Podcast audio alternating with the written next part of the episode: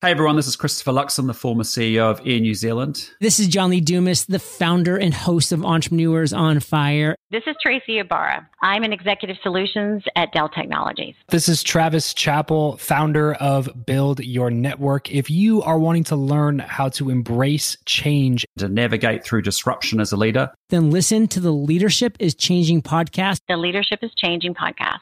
The Leadership is Changing podcast with my good friend, my very good friend, Dennis Giannoutsos. Welcome to Leadership is Changing. Each week, we and our guests provide information and insights through exploring leading change. This is taking your leadership to another level by finding the balance between executive excellence and personal well being through stories that inspire real change. It's time to adapt in our fast moving world when leadership is changing with your host, Dennis Giannoutsos. Yeah, for sure. It's actually pretty diverse. So, uh, out of school, I kind of started my career in banking and financial services. Didn't really love that and, and shifted into managerial consulting, where I actually worked with a lot of entrepreneurs and small businesses and helping them turn their innovations into companies, build commercialization plans, raise funding. And that was actually the time I really started to get interested in communication. Um, I sat on a number of investment boards and investment screening committees, and I would time and time again see companies come through with a bad idea, but beat out somebody with a better idea because they had the connections, they had the network. Right. Mm. And that is really where I started to understand, well, connections are really what it's about. You know, you can have a better mousetrap, but you need the connections too. Nice. So from there, I moved into a variety of roles selling to Fortune 500 clients in the market research space and over time managed teams of analysts and salespeople um, and again, I, I got fascinated with how do you communicate in from a leadership position? How do you communicate with your employees and your team to make them perform better? And at first, let's say I, I wasn't good at it at all. You know, I was trying to be something I wasn't. I thought I had to have all the answers. I had very little patience for people telling me this is hard. You know, I'm like, hey, get it done. And over time, I learned that that was not very effective. Right. So I started learning to have more empathy for their situation, having more vulnerability and being more honest about who I was and the fact that I didn't have the answer. And mm. over time, it led to much better relationships with my employees and much better performance of my team. Right. right? So throughout all that time, I was diving into best practices around communications and connections and influence.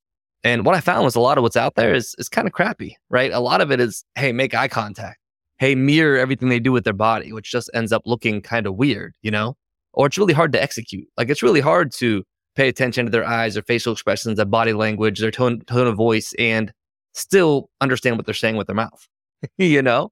So I got kind of obsessed with figuring out what worked and creating little bite sized ways of practicing so that I could get better, you know? So whether it's how do I leverage eye contact or how do I use body language, right? Taking little pieces and doing them over and over again to get better at it. And that's really where the Art of Communication podcast was born out of talking to leaders, researching best practices, and trying to understand how other leaders are being more powerful communicators. And that's also where the Authentic Connection Academy came from, and that I want to start teaching those bite sized nuggets to other people, especially entrepreneurs and leaders, to help them transform their lives and transform their businesses. Fantastic. I, I, it's interesting you say about the eye contact and so forth. I remember doing a workshop one day and we're talking about coaching and having not just looking at the person, but seeing the whole person and actually then mm-hmm. looking into their eyes and so forth. And I had a guy from a certain country, and this was actually, I was in the US doing the workshop, and he turns around and says to me, Hey, Dennis, and his accent, Hey, in my culture, when you look him in the eyes like that, it means we're going to go and do something, you know? And I'm like, Oh my. Ah.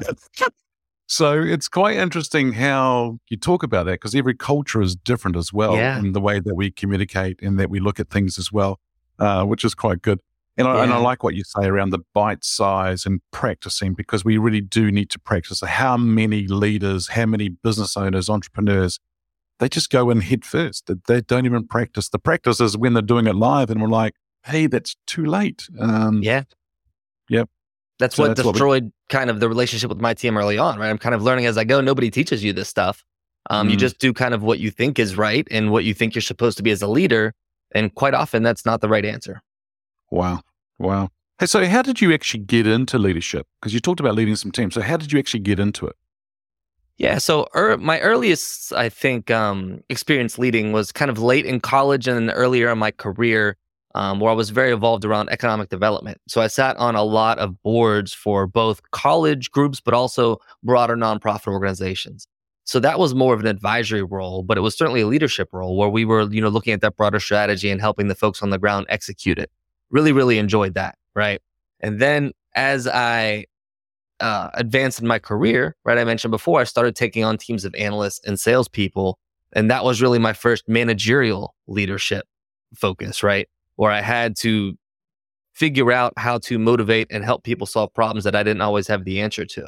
It's actually mm-hmm. interesting that the first switch from kind of that entrepreneurial helping job, that consulting job to Fortune 500, I came in in a management role.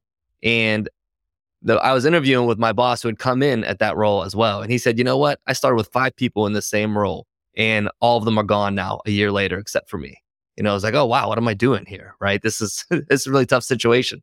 Um, cause it's really hard to come in and teach people to be analysts when you haven't already been an analyst yourself. So that was a real struggle for me.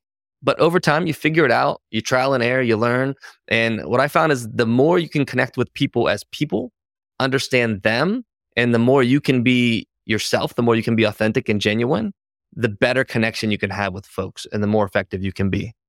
And then today, I don't actually manage anybody, but I do, you know, I see leadership in a variety of formats. So I lead my clients. You know, every day I manage about 30 clients or so in the Fortune 500 customer service space. And I'm leading them to help them make the best decisions that they possibly can. And, you know, we build real relationships around that. And then I have five kids. So I'm leading them every day. Four of them are teenagers and I'm trying to help them make better decisions along the way. And in every situation, scenario, it's, it's different what's most effective. But the foundation is connecting with them as people.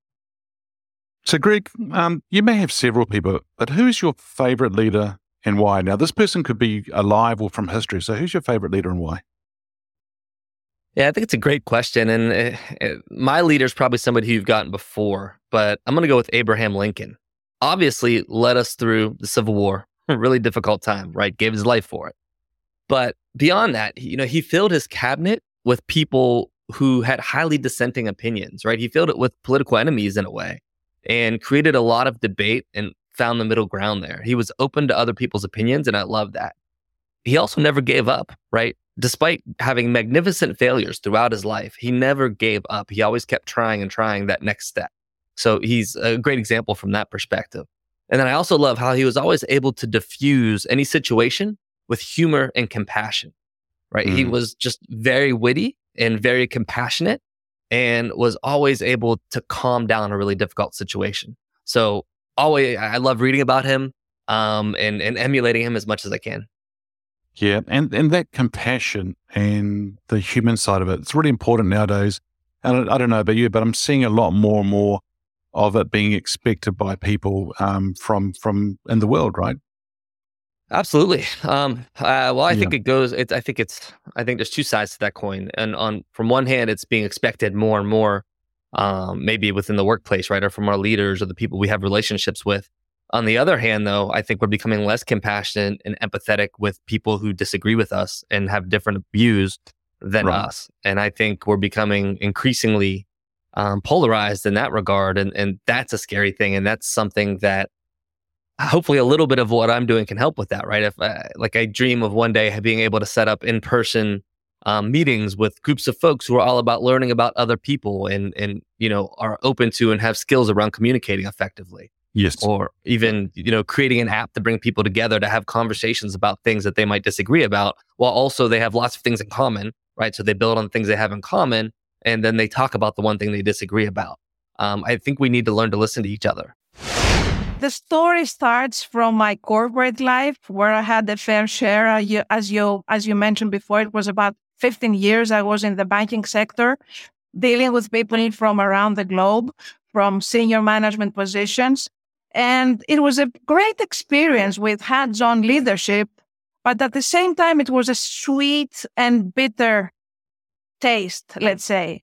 On the one hand, I enjoyed success. And on the same time, I would see other successful executives in their professional lives with disasters in their personal lives. And I didn't like mm-hmm. it at all.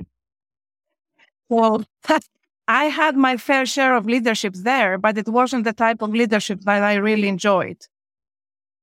So, so they had they were successful in their businesses and doing really well there, but then in their personal lives they had some real problems, right? Yeah, Yeah. exactly. Yeah. Actually, it's quite interesting you say that because a lot of people that I work with, uh, executives and leaders and that, and, and then entrepreneurs as well, they're working some long hours. They're overwhelmed. As in my introductions, talk about going from email to email, meeting to meeting. They have a lot going on for them. Uh, and then they're trying to go home and try and be mum, dad, husband, wife, partner, brother, sister. And it's, it's really hard for them. So when you saw that, what was sort of, I mean, some of the outcomes would have been great, but, um, at all. But I, I mean, what could people do around that space? Well, the issue is that they are they behave sort of like split personalities. So they're a different person at work and a different person at life. And this brings internal conflict. And that this is where everything starts. So for me, my new approach to leadership, let's say when I, when I quit my job and I quit my job because really that it, it stopped inspiring me. It didn't fire any passion inside of me because of this. And I went back home and I thought that staying with my family, which I miss so much, working long hours would be the solution and the perfect space for me but still something didn't look right. Something was missing. So that was when I started approaching leadership from a different, a totally different angle, a new point of view, which is exactly that the person behind the leader and the inside the leader rather, and the person at home is the same human being. So leadership is about the same human being. And this is where the focus goes. And I would suggest that the solution is to look inside. This is my whole approach. And this is why I say about inspired 360 success, because 360 is how to combine all the areas of your life in harmony, being the same authentic person. Yeah. Oh, fantastic. So the 360 degree, uh, I get what you're saying. That's, that's really important. And when you said before that you quit your job because you lost your passion, it just didn't feel right. How long was it that you were feeling like that before you actually quit your job? Well, actually, it was about 12 months, a year. Mm.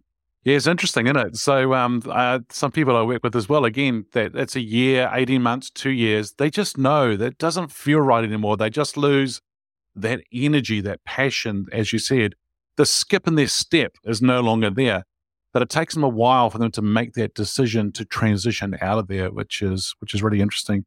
Oh, well, it's always uh, having solution as well. I was quite lucky because I could I could step out and wait and see and and uh, search inside and find the next best uh, step for me.